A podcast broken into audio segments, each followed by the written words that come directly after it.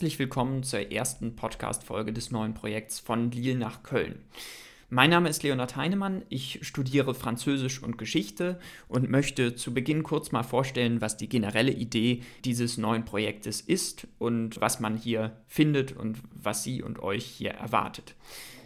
Am Titel lässt es sich schon erahnen, dieser Podcast wird sich mit Frankreich und Deutschland beschäftigen. Es wird Folgen geben, in der es um die deutsch-französische Geschichte geht, aber es wird auch mal die Geschichte von nur einem der beiden Länder oder ein Aspekt aus der Geschichte eines der beiden Länder genauer in den Blick genommen. Die französische Politik interessiert mich auch sehr.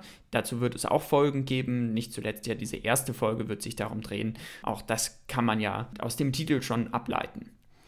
Abschließend vielleicht noch kurz, es wird hin und wieder auch Gesprächspartner geben, so wie heute beispielsweise. Es wird aber auch mal Folgen geben ohne. Und die Folgen sollen ungefähr im Abstand von einem Monat erscheinen. Mal schauen, wie sich das dann am Ende so eingrooven wird. Jetzt zum heutigen Thema. Nach der Wahl ist vor der Wahl und man kann eigentlich gut in das Thema der heutigen Folge einsteigen, wenn man zunächst einmal nach Brüssel geht, denn dort dürften am 24. April gegen 20 Uhr vielen Menschen ein Stein vom Herzen gefallen sein, denn zu diesem Zeitpunkt war es klar, Emmanuel Macron bleibt Präsident Frankreichs. Nach der Auszählung aller Stimmen ist er mit 58,6 Prozent erneut zum Staatsoberhaupt gewählt worden. Sicher ist trotz dieses Wahlsieges auch, Macron hat zweifelsohne viele Stimmen bekommen, die in erster Linie nicht wegen ihm und seines Programms, sondern zur Verhinderung seiner rechtsradikalen Gegenkandidatin Marine Le Pen so abgegeben wurden. Sie hat aber 41 Prozent der gültigen Stimmen auf sich vereinigen können, was im Endeffekt aber auch bedeutet, dass mehr als jeder zweite Franzose sich für sie ausgesprochen hat. Das liegt mit Sicherheit daran, dass Le Pen eine neue Wahlkampftaktik angewendet hat, Anders als 2017 war kein Wort mehr vom EU-Austritt Frankreichs zu hören und sie suchte auch eindeutig, ihr Image zu verändern und ihren Ton abzuschwächen. Dazu kommt, dass sie mit dem Thema der Kaufkraft aufs richtige Pferd gesetzt hat, denn es hat sich gezeigt, dass le pouvoir d'achat, wie Kaufkraft auf Französisch heißt, das wichtigste Thema für die Wählerinnen und Wähler war. Marine Le Pen trat am Wahlabend relativ früh vor die Presse, Emmanuel Macron folgte dann später. Gegen 21 Uhr kam er zu seiner Wahlparty, die am Champ de Mars stattfand, am Marsfeld direkt vom Eiffelturm. Auffallend ist die Art und Weise, wie das vonstatten ging. 2017 hatte er noch den Louvre gewählt, jetzt, wie gesagt, das Marsfeld. Dabei blieb auf jeden Fall, das kann man sagen, die Einlaufmusik, dieselbe.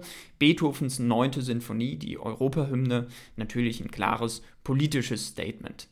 Interessant ist auch die Art und Weise, wie er dann zur Bühne ging. 2017, wir haben noch die Bilder im Kopf, noch ganz alleine, jetzt gemeinsam und begleitet von seiner Frau Brigitte und einigen Kindern und Jugendlichen. Das Symbol oder die Message war klar, das Ganze sollte etwas familiärer wirken und vielleicht kann man dazu noch sagen, die politische Kommunikation von Emmanuel Macron insgesamt, jetzt auch rückblickend in den letzten fünf Jahren, ist sehr interessant. Hierzu wird es bestimmt auch nochmal eine Folge geben, die sich ein bisschen genauer damit beschäftigt. Macron kam dann auf die Bühne und sagte unter anderem das hier. Ce projet, je veux le porter avec force pour les années qui viennent, en étant dépositaire aussi des divisions qui se sont exprimées et des différences, et en veillant chaque jour au respect de chacun Wenn man jetzt über diesen zweiten Wahlgang spricht, in dem sich die beiden bestplatziertesten Kandidaten des ersten Wahlgangs gegenüberstehen, das nur kurz zur Theorie, dann muss man aber auf jeden Fall auch über den Chef von La France Insoumise, einer linksradikalen und EU-skeptischen Partei, nämlich äh, dieser Chef heißt Jean-Luc Mélenchon, sprechen, der im ersten Wahlgang immerhin an dritter Stelle kam, mit knapp 22 Prozent der abgegebenen Stimmen und ja, in seiner eher kurzen Rede, die ähm, nach der Verkündigung des Ergebnisses des zweiten Wahlgangs dann veröffentlicht wurde, da gab es neben seiner, ich würde sagen, üblichen Macron-Kritik auch eine klare Aufforderung an all seine Wählerinnen und Wähler, jetzt mobilisiert zu bleiben und für ein gutes Ergebnis bei den Parlamentswahlen im Juni zu kämpfen. Hören wir mal rein. À toutes et à tous, je dis, ne vous résignez pas. Au contraire, entrez dans l'action, franchement, massivement. la démocratie peut nous donner de nouveau le moyen de changer de cap. Le troisième tour commence ce soir. Und auch Eric Seymour, Ex-Journalist, dann Präsidentschaftskandidat der von ihm gegründeten Partei Reconquête, auf Deutsch Zurückeroberung, der es geschafft hat, Marine Le Pen rechts zu überholen, das muss man auch erstmal hinkriegen, hat sich in seinem Statement klar auf die Parlamentswahl bezogen und unter anderem gefordert, jetzt einen Bloc National herzustellen, sprich sich mit anderen Parteien des rechten oder rechtsradikalen Flügels zu verbünden. Das waren jetzt in Kürze die allerwichtigsten Ereignisse der zweiten Wahlrunde der Präsidentielle in Frankreich. Da gibt es noch viel mehr zu sagen, aber das reicht so als kurzen Überblick. Wir wollen natürlich drauf schauen, und das ist ja auch der Titel der heutigen Folge, nach der Wahl ist vor der Wahl und genau auf diese anstehende Wahl, die Election Législative, wollen wir jetzt drauf schauen. Es gibt in Frankreich 577 Wahlkreise und es sind auch genau 577 Abgeordnete, die nach der Wahl in die Assemblée nationale ins französische Parlament gewählt werden. Ganz vereinfacht dargestellt gilt im Wahlkreis das Mehrheitswahlrecht, das heißt, der Abgeordnete ist direkt gewählt, wenn er mehr als die Hälfte der Stimmen des Wahlkreises auf sich vereinigt hat. Dazu kommt jetzt noch eine Besonderheit, die wichtig ist, und zwar müssen zusätzlich mindestens 25 Prozent der auf den Wahllisten stehenden Wählerinnen und Wähler für genau diesen Kandidaten gestimmt haben müssen. Das heißt, also im Umkehrschluss, du kannst deine 50 Prozent plus x äh, Stimmen, also 50 Prozent plus eine Stimme von allen Menschen bekommen haben, die zur Wahl gegangen sind. Wenn sich jetzt aber auf der anderen Seite ganz viele Menschen enthalten haben und nicht zur Wahl gegangen sind und insgesamt damit nicht 25 Prozent der wahlberechtigten Menschen im Wahlkreis, dann hast du als Kandidat Pech gehabt und musst in den zweiten Wahlgang. Das ist unter anderem passiert im Wahlkreis von Marine Le Pen, die über die 50 Prozent gekommen ist im ersten Wahlgang. Nur sind auch 50 Prozent der Menschen gar nicht zur Wahl gegangen. Und deswegen musste sie dann auch in den zweiten Wahlgang, wo sie dann sich allerdings durchgesetzt hat. Das ist auch gar nicht mal so unüblich, beziehungsweise also es ist die absolute Ausnahme, wenn ein Wahlkreis im ersten Wahlgang entschieden ist. Das zeigt ein Blick auf 2017, auf die letzte Wahl. In, dort gab es nämlich nur vier Wahlkreise, in denen nach dem ersten Wahlgang schon alles klar war. Das ist nämlich jetzt das, was dann kommt, wenn niemand diesen Prozentsatz an Zustimmung erreicht und diese Bedingungen, die ich eben erklärt habe, nicht erfolgt und nicht erfüllt sind, dann gibt es einen zweiten Wahlgang, in dem dann alle Kandidatinnen und Kandidaten, die mindestens 12,5 Prozent erreicht haben, gegeneinander antreten. Gewählt ist dann derjenige, der die meisten Stimmen erhalten hat. Also hier gilt dann die relative Mehrheit. Das waren jetzt viele Zahlen und sehr theoretisch. Vielleicht lässt sich das Ganze noch mal genauer verdeutlichen beim Blick auf zwei Beispiele aus der letzten Wahl, die dieses Wahlprozedere vielleicht noch mal ein bisschen besser verdeutlichen können. Beispiel 1 führt uns nach Südfrankreich, genauer gesagt in den vierten Wahlbezirk des Departements Bouches-du-Rhône, wo Jean-Luc Mélenchon, wir haben eben über ihn gesprochen, kandidiert hat. Er hat im ersten Wahlgang keine 50% erreicht und musste gegen die Kandidatin von La République en Marche in die Stichwahl da hat er aber insgesamt knapp 60 Prozent erhalten und sich dann damit sein Mandat verschafft für die Assemblée Nationale. Für Beispiel 2 blicken wir in die französische Hauptstadt, wo der Abgeordnete von Macrons Partei, der Abgeordnete Sylvain Maillard, knapp 51 Prozent der zur Wahl gegangenen Wähler überzeugt hat. Und gleichzeitig haben, jetzt muss man die Nichtwähler mit einberechnen, knapp 30 Prozent der insgesamt Wahlberechtigten für ihn gestimmt. Damit gab es in diesem Wahlkreis und in dieser Circonscription keine Stichwahl mehr. Bei einem solchen Modus versteht man jetzt natürlich auch, warum es wichtig ist, auch mit anderen Parteien Allianzen zu schmieden und zu versuchen, gemeinsame Kandidaten aufzustellen. Angenommen, die Abgeordneten von La France Insoumise und von der Grünen Partei, die ja schon ein ähnliches Wählerklientel haben, treten in einem Wahlkreis gegeneinander an, dann wäre natürlich der Worst Case, dass beide unter 12,5 Prozent der Stimmen bleiben, sich dann gegenseitig die Stimmen klauen und am Ende gibt es dann im zweiten Wahlgang eine Stichwahl zwischen jemandem aus Macrons Partei und zum Beispiel vom Rassemblement National. Und genau darauf, auf einen solchen Accord Politik, haben sich die Grünen und die Mélenchon-Partei jetzt verständigt. Später ist dann auch noch die Partie Socialiste dazugekommen und man kann durchaus sagen, dass das nicht allen Mitgliedern gefallen hat. Bernard Cazeneuve zum Beispiel, Mitglied der Partei und immerhin auch mal Premierminister, hat seine Parteimitgliedschaft beendet, weil er gegen diese Allianz mit La France Insoumise war. Dazu sieht derzeit alles danach aus, dass sich auch die kommunistische Partei PCF anschließen wird. Das ist durchaus spektakulär, dass man diese breite Basis gefunden hat, ähm, denn man muss ja bedenken, dass in der vorangegangenen Präsidentschaftswahl jede Partei, das muss man schon so klar sagen, ihr eigenes Süppchen gekocht hat. Neben der inhaltlichen Konvergenz und der Abstimmung der gemeinsam vertretenen Positionen ist es aber natürlich auch wichtig zu entscheiden, welcher Abgeordnete von welcher Partei dann am Ende des Tages in welchem Wahlkreis antritt. Und da gibt es mal höhere Chancen und mal niedrigere Chancen gewählt zu werden. Das hängt ein bisschen natürlich von der politischen Grundeinstellung in der jeweiligen Circonscription ab. Man sieht also, Wahlkampf in Frankreich, das ist ein spannendes Thema, das ich jetzt nochmal vertiefen möchte mit Sven Frank. Er ist Co-Vorsitzender der paneuropäischen Partei Volt in Frankreich und ich habe ihn zunächst einmal kurz gebeten, sich und seine Partei vorzustellen. Also ich heiße Sven, Sven Frank, ich komme aus Bayern, lebe aber jetzt schon seit über zehn Jahren in Lille im Norden Frankreichs ich arbeite in, in, einer kleinen Firma für Open Source Software und betreue da unsere europäischen Forschungsprojekte, habe also eine Affinität zu Europa, auch weil ich als Deutscher in Frankreich lebe und bin jetzt seit vier Jahren Mitglied bei Volt. Ähm, für diejenigen, die es nicht kennen, Volt ist eine paneuropäische politische Bewegung ähm, mit dem mit dem Hauptziel, dass wir für unsere großen Herausforderungen der Zeit zusammenarbeiten müssen, weil es funktioniert nicht, wenn nur Beispiel Frankreich im Klimaschutz vorangeht und alle anderen Länder machen nichts. Man braucht eine Koordination und man braucht eine Zusammenarbeit und für uns ist es wichtig, dass das auf europäischer Ebene geschieht. Und wir haben quasi ein, ein europäische Ziele, die wir gemeinsam ausdiskutieren und uns ein, quasi eine innerparteiliche Übereinkunft haben und diese Ziele tragen wir dann auf nationale und lokale Ebene. Und das ist, denke ich, auch ein Unterscheidungsmerkmal zu klassischen politischen Parteien, die, die eher auf nationaler Ebene existieren und dann jeder mit seiner eigenen Agenda in Europa aufschlägt und dann versucht, da irgendwo einen Kompromiss zu finden. Also für uns ist es, wir fangen beim Kompromiss an und gehen dann in die, in die nationalen und lokalen Ebenen und andere Parteien kommen quasi mit ihrer Agenda nach Europa. Voilà.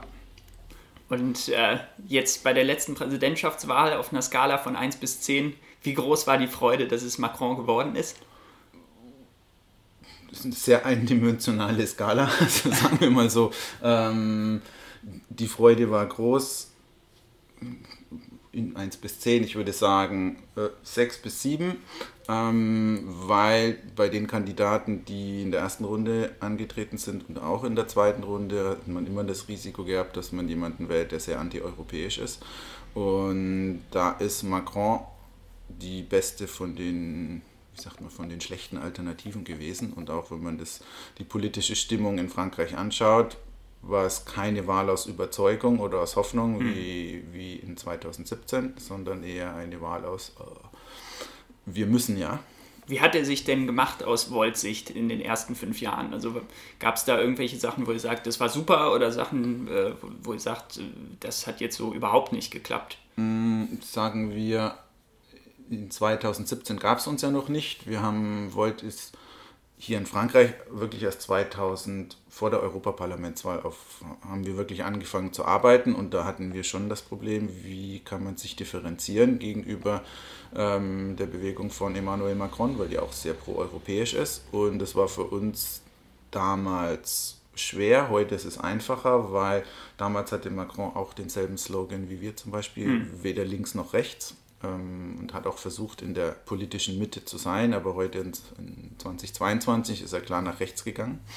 Und wir stehen immer noch da, wo wir damals waren und versuchen quasi für uns die breite Bevölkerung anzusprechen, die, die auch in, ich sage immer, im Fußball wird auch, das Spiel wird im Mittelfeld gemacht und da mhm. ist auch die Bevölkerung und dann braucht es auch ein politisches Angebot. Aber um die Frage zu beantworten, ähm, ich finde, er hat, hat man jetzt europäische Politik nimmt, er hat viele gute Ideen, aber wie ich vorhin gesagt habe, es ist ja ein Land, das das dann auf europäischem Level vorschlägt. Mhm. Und dann muss man die anderen 26 überzeugen. Also ich kann verstehen, dass man, dass man sich hohe Ziele setzt, aber ich verstehe auch, dass man da nicht weit kommt, wenn man nicht wirklich 26 Länder überzeugen kann. Und da finde ich, geht er oft in die richtige Richtung, aber man kommt halt nicht so weit. Es ist halt, Europa ist Konsens und Kompromiss und man hört manchmal, wenn man hier in Frankreich schaut, mit, mit, mit Leuten spricht, die auch eine europäische, europäische Perspektive haben, dann wird oft gesagt,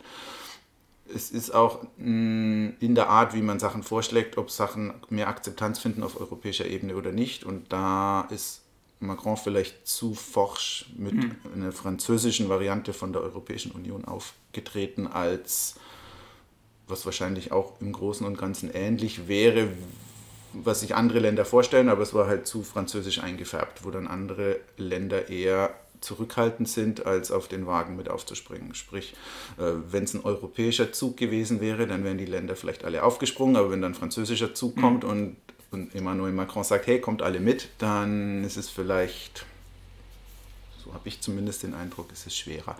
Ansonsten hat er viele innenpolitisch viele Projekte angestoßen, die er ist ein liberaler, er ist ein liberaler Politiker, die also eher liberal und wirtschaftsfreundlich sind wo er natürlich auch im, sich nicht viele Freunde gemacht hat im Land, sagen wir es mal so. sei es ein großes Projekt von ihm war die, die Rentenreform. Zum Beispiel hat in Frankreich ist das Rentensystem sehr komplex. Also es gibt, glaube ich, 43 verschiedene Regime. Also die Feuerwehr hat ein eigenes Rentensystem, die Bahn hat ein eigenes Rentensystem. Und der Vorschlag war halt seitens La République en Marche, das zu vereinfachen und ein einheitliches System zu machen. Ähm, das aber dann auch recht zusammengestrichen war in den, in den weiteren Aus, Ausführungen. Und ich vermisse etwas den Innen. Das ist, die französische Politik ist nicht wie die deutsche Politik. Ich habe das Gefühl, in Deutschland sucht man oft Kompromisse und Konsensus. Man hat auch eine Parteienlandschaft, die zusammenarbeitet. In Frankreich mit der Fünften Republik ist es immer die einen oder die anderen. Mhm. Und wer gewählt wird, der macht halt dann das, was er, was er umsetzen will, ob für, für, die, für den Teil der Bevölkerung, die ihn gewählt hat. Und da ist es für mich, er nimmt die ganze Bevölkerung nicht mit bei seinen Reformen. Und vielleicht noch ein anderes Beispiel zu nennen, damals mit den, mit den Gelbwesten. Es war auch im Ansatz, denke ich, ein richtiger Vorschlag zu sagen, wie kann man den Klimawandel, wie kann man den managen? Und klar, man muss irgendwo sagen, man muss man muss fossile Brennstoffe höher besteuern, aber man kann das nicht quasi, wie sagt man, mit dem Rasenmäher machen. Man muss auch mhm. schauen, wo gibt es öffentliche Verkehrsmittel, die eine Alternative sind und wo gibt es die nicht, wo die Leute auf ein Auto angewiesen sind. Und wenn man damals, wie wir das gemacht hat, die Spritsteuer einfach erhöht, klar funktioniert das nicht so einfach. Also es, ich, ich denke, es ist mh, hm, im Ansatz gute Ideen, aber dann nicht zu Ende gedacht oder nicht zu Ende gemacht er hat die Leute nicht mitgenommen. Er hat sie nicht gesagt. mitgenommen, genauso wie bei ähm, Europa. Ja, und ähm, das ist ja auch was, das man im Prinzip so als Slogan unter die letzte Wahl von 2017 ähm, stellen kann, unter die letzte Parlamentswahl. Ähm, da war ja eine Wahlbeteiligung am Ende von unter 50 Prozent, also es sind mehr Leute nicht wählen gegangen, als dann tatsächlich wählen gegangen. Wie erklärst du dir das? Hm, also einerseits ist es, es, es gab ja es war früher nicht so, dass die Parlamentswahlen direkt nach der Präsidentschaftswahl gewesen sind, weil es ja eine sieben Jahres, ein Siebenjahres-Term gab und mhm. dann war immer in, wie in, den, wie in den Vereinigten Staaten, wo quasi auch der Präsident gewählt wird und dann zwei Jahre später wählt man, äh, wählt man das Parlament. Das hat man halt geändert, jetzt ist es nah beieinander und ich habe das Gefühl, dass einerseits je weniger aus Überzeugung gewählt wird, umso weniger identifizieren sich nachher auch die Leute und sagen, ach, jetzt muss ich schon wieder wählen gehen. Und zum anderen auch alle, all die, die nicht gewonnen haben, in einem, auch wenn wir jetzt 2022 nehmen, wenn, ich, wenn man schaut, wie vielen absoluten Stimmen Macron gewählt haben, es sind um die 20 Prozent, das heißt 80 mhm. Prozent der Bevölkerung haben eigentlich keinen wirklichen Repräsentanten. Dass die dann drei, vier Wochen später wieder wählen gehen, ist, ist dann die Frage. Ist dann die Frage. Gut, dieses Jahr hat man mit, mit Mélenchon quasi den, den Antipoden, der sagt jetzt erst recht. Es ist die Frage, ob dieses Jahr die, die Wahlbeteiligung höher ausfällt, aber schauen wir mal. Aber ich denke tendenziell, oder so habe ich das zumindest verstanden, gehen dann auch nur die Wähler wählen, die den Präsidenten quasi gewählt haben, um zu sagen, so, jetzt machen wir auch eine Mehrheit. Wäre es dann nicht sinnvoller, erst die äh, Parlamentswahl und dann die Präsidentschaftswahl zu haben? Also das ist zum Beispiel ein Vorschlag, den wir mit Volt machen, wo wir sagen, wenn wir mehr Repräsentativität wollen, dann, dann ist es eine Möglichkeit, zuerst das Parlament zu wählen, weil dann können die Leute frei entscheiden, wen sie wählen und dann wird auch das Gewicht von der Wahl extrem aufgewertet, weil wenn so wie jetzt es nur eine Wahl ist, um quasi den Präsidenten zu bestätigen und ihm eine Mehrheit zu verschaffen, dann entwertet man eigentlich mhm. auch das Parlament, das ja doch auch irgendwo einen repräsentativeren Charakter haben sollte. Und von daher finde ich den Vorschlag gut und deswegen ist es auch etwas, was wir bei uns im Programm haben, zu sagen, wir wählen erst ein repräsentatives Parlament und danach kann man immer noch einen Präsidenten wählen. Und jetzt hast du es auch gerade schon angesprochen, äh, Mélenchon äh, als im Prinzip die äh, Konstante, bei der man nicht weiß, wie es dann am Ende ausgeht mit dieser neuen äh, Union. Ähm, was glaubst du, oder glaubst du, die haben wirklich das Potenzial, jetzt diese Wahl zu verändern oder äh, eine Mehrheit zu bekommen? Äh, wie, wie ordnest du im Prinzip diese neue Union der linken Parteien ein? Hm, also ich, ich habe gestern eine Umfrage gelesen, nachdem, gut, Umfragen sind immer Umfragen, aber sagen wir es andersrum, es gibt ja immer noch die extreme Rechte, die wirklich stark war in der Präsidentschaftswahl. Nur weil jetzt keiner drüber redet, heißt es nicht, dass die nicht mehr existieren. Ähm, wenn ich lese, dass sowohl Marine Le Pen als auch Seymour versuchen werden, in allen Wahlbezirken anzutreten, hat man da schon mal einen riesen, ich sage jetzt nicht, ein riesen nicht Potenzial, ein riesen Drohpotenzial, dass man da schon mal einen großen Block im Parlament haben wird, der, der extrem rechts ist. Dann versucht Macron noch seine absolute Mehrheit zu erhalten, wo er sicherlich auch gute Chancen haben wird. Und dann hat man noch, noch die Extremlinke. Ich sage Extremlinke, weil im Endeffekt ist, ist LFI eine extremlinke Partei und ich finde es etwas bedauerlich, dass viele moderate linke Parteien aus welchen Gründen auch immer bei dieser neuen Union mitmachen und auch wenn das heißt, dass man quasi so, so Werte wie ein für Europa sein hinten anstellt und sagt, nein, jetzt wollen wir erstmal ins Parlament kommen. Also ich glaube, man macht, man macht sich da zu viel Hoffnung, dass man wirklich eine Mehrheit im Parlament haben kann. Das würde mich sehr überraschen. Es ist die Frage, wie viele Leute wirklich wählen gehen. Mhm. Hatten wir gerade. Aber es, ich, ich gehe mal davon aus, es wird sich 50% Macron, 25 extrem rechts, 25 extrem links. Ich sehe nicht, wo LFI die 25 Prozent von Macron-Wählern abschöpfen kann, um, um eine Mehrheit im, im Parlament zu kriegen. Weil die 25 Prozent extrem rechts werden sie sicherlich nicht mit abschöpfen, aber. Also im Prinzip einen großen Block und zwei etwas kleinere dann. Ja, also ich denke, darauf wird es hinauslaufen. Man hat auch die, aber gut, das ist, man wählt ja in Frankreich pro Wahlbezirk. Es ist also eine nationale Wahl, aber jeder Wahlkreis tritt alleine an und man hat auch zwei Runden. Das heißt, die, alle, die über 12,5 Prozent kommen, kommen in die zweite Runde, aber normal sind es immer nur zwei. Das heißt, es ist, ähm, ist die Frage, wer kommt in die zweite Runde? Ist es Macron extrem links oder Macron extrem rechts? Und dann ist die Frage, für wen, wenn es Macron extrem links ist, dann werden die Leute für Macron, dann wird die extreme Rechte für Macron wählen. Mhm. Und wenn es Macron gegen extrem andersrum, also wenn Macron gegen ein, wenn ein Macron-Kandidat gegen einen extrem Linken antritt, dann kriegt sicherlich der Macron-Kandidat die Stimmen der Rechten und andersrum, wenn Macron gegen einen extrem rechten Kandidat antritt, dann wird er auch die Stimmen von den extrem Linken kriegen. Mhm. Von daher ist das System schon so gemacht, dass am Ende, denke ich, der, der große Block, der, der Block von La République en Marche oder Renaissance, wie es jetzt heißt, sein wird und schauen wir, was passiert. Aber ich denke, darauf wird es hinauslaufen. Von daher, um die, um die Frage zu beantworten, ich denke nicht, dass es, dass es dafür reicht. Selbst wenn man jetzt versucht, Momentum wie sagt man, Momentum, wenn man Fahrt aufzunehmen in den, in den vier Wochen der Kampagne. Wichtig ist ja, sind ja auch diese Accord-Politik, dass man irgendwie sich mit anderen Parteien zu tun, äh, zusammentut. Ähm, wie jetzt zum Beispiel bei La France Insoumise und den anderen. Ähm, jetzt, um vielleicht nochmal auf euch zu sprechen zu kommen, ähm, ihr seid ja schon durchaus verankert im EU-Parlament, habt ihr einen Abgeordneten in den Niederlanden äh, im Parlament, in Köln seid ihr an der Regierung beteiligt, ähm, auf kommunaler Ebene, aber wie sieht jetzt eure konkrete Wahlkampfstrategie aus hier in Frankreich? Was ist euer Ziel und wo sind vielleicht in Frankreich die großen Volt-Hotspots, äh, wo die Chancen relativ gut stehen?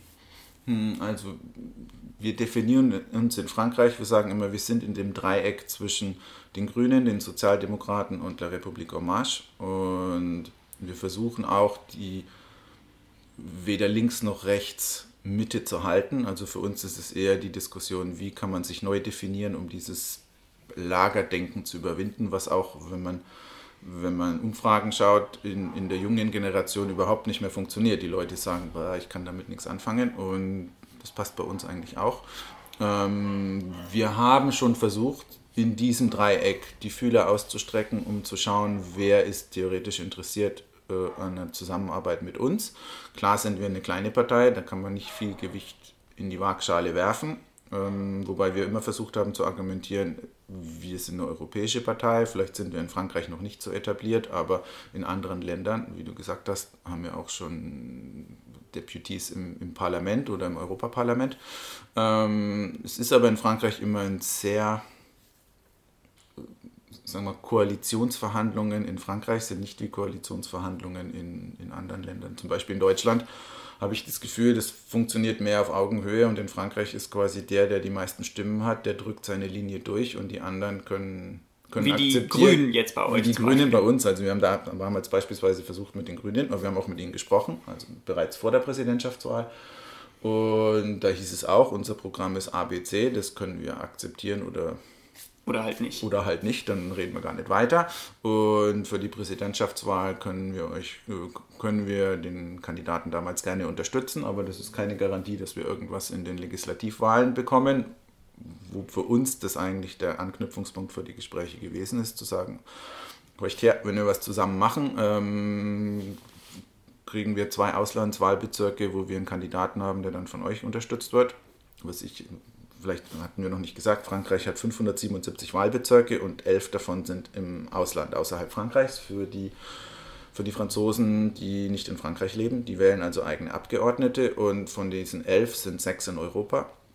Und das sind für uns natürlich auch strategische Wahlbezirke, weil da haben wir unsere Teams in den anderen Ländern, da können wir zusammenarbeiten, da weil es auch die Frage war, welche sind die Hotspots. Also das sind für uns die Wahlbezirke, wo es wirklich interessant ist. Mhm. Aber um zurückzukommen zu den Verhandlungen, wir hatten ein Treffen für einen Abend mit den Grünen und wir haben das halt vorgeschlagen und dann dreimal nachgefragt, aber dann hat man nie wieder eine Antwort bekommen. Und von daher sind wir quasi eine Fußnote in der, in der, in den Prio, in der, in der Liste der Prioritäten für, für große Parteien und ich wir sind auch in der Gruppe mit anderen kleinen Parteien und es ist überall das Gleiche. Die großen, wir sind quasi das Kanonenfutter, wenn man es benötigt. Auch weil Frankreich insgesamt ein bisschen EU-skeptischer eingestellt ist oder weil läuft es deswegen dann ein bisschen schwieriger und schleppender als verglichen jetzt zum Beispiel mit den Niederlanden oder mit, mit Deutschland? Nein, ich würde nicht sagen. Ich glaube, es ist einfach ein grundsätzliches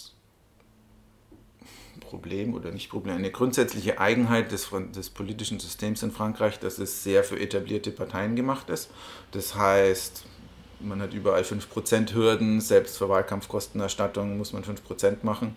Und wenn man jetzt als kleine Partei wie Volt anfängt und wir sind ja schon froh, wenn wir 1% machen, mhm. aber das Geld, das wir da investieren, ist trotzdem weg. Von daher, als man hat nicht den, man hat nicht den, Drang, als etablierte Partei sich zu bewegen, weil die neuen Parteien kommen gar nicht hoch, außer sie haben wie La République en Marche ein Budget von 10 Millionen Euro, keine Ahnung, wie viel es mhm. damals gewesen ist.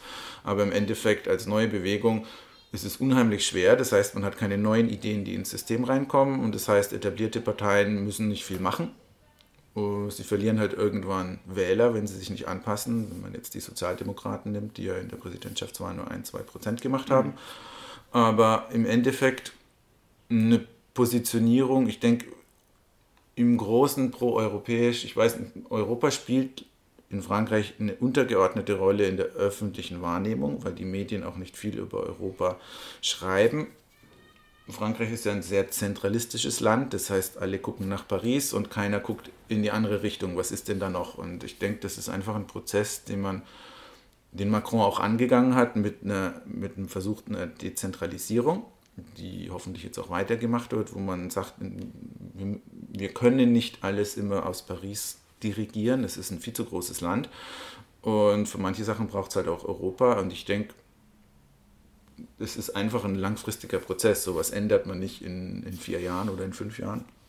Da braucht man 20, 30 Jahre, um, um, um, um ein anderes Denken vis-à-vis -vis Europa und auch eine, eine noch proeuropäischere Stimmung zu erzeugen. Aber ich denke, im Grundsatz ist Frankreich auch ein proeuropäisches Land, aber das heißt nicht, dass mit opportunistischen politischen Systemen. Mhm. Sagen wir mal so, die Grünen in Frankreich heißen ja Europe Ecologie Les Verts, die haben quasi Europa auf, im Namen drin und trotzdem sind sie jetzt in der Union mit den Linken, um vielleicht eine Mehrheit im Parlament zu bekommen, wo sie quasi äh, Euro, Europa hinten anstellen, wo sie sagen, okay, die Partei von Jean-Luc Mélenchon hat im Programm, dass sie europäische Verträge ignorieren wollen, wo es ihnen nicht passt und die Grünen tragen das dann einfach mit.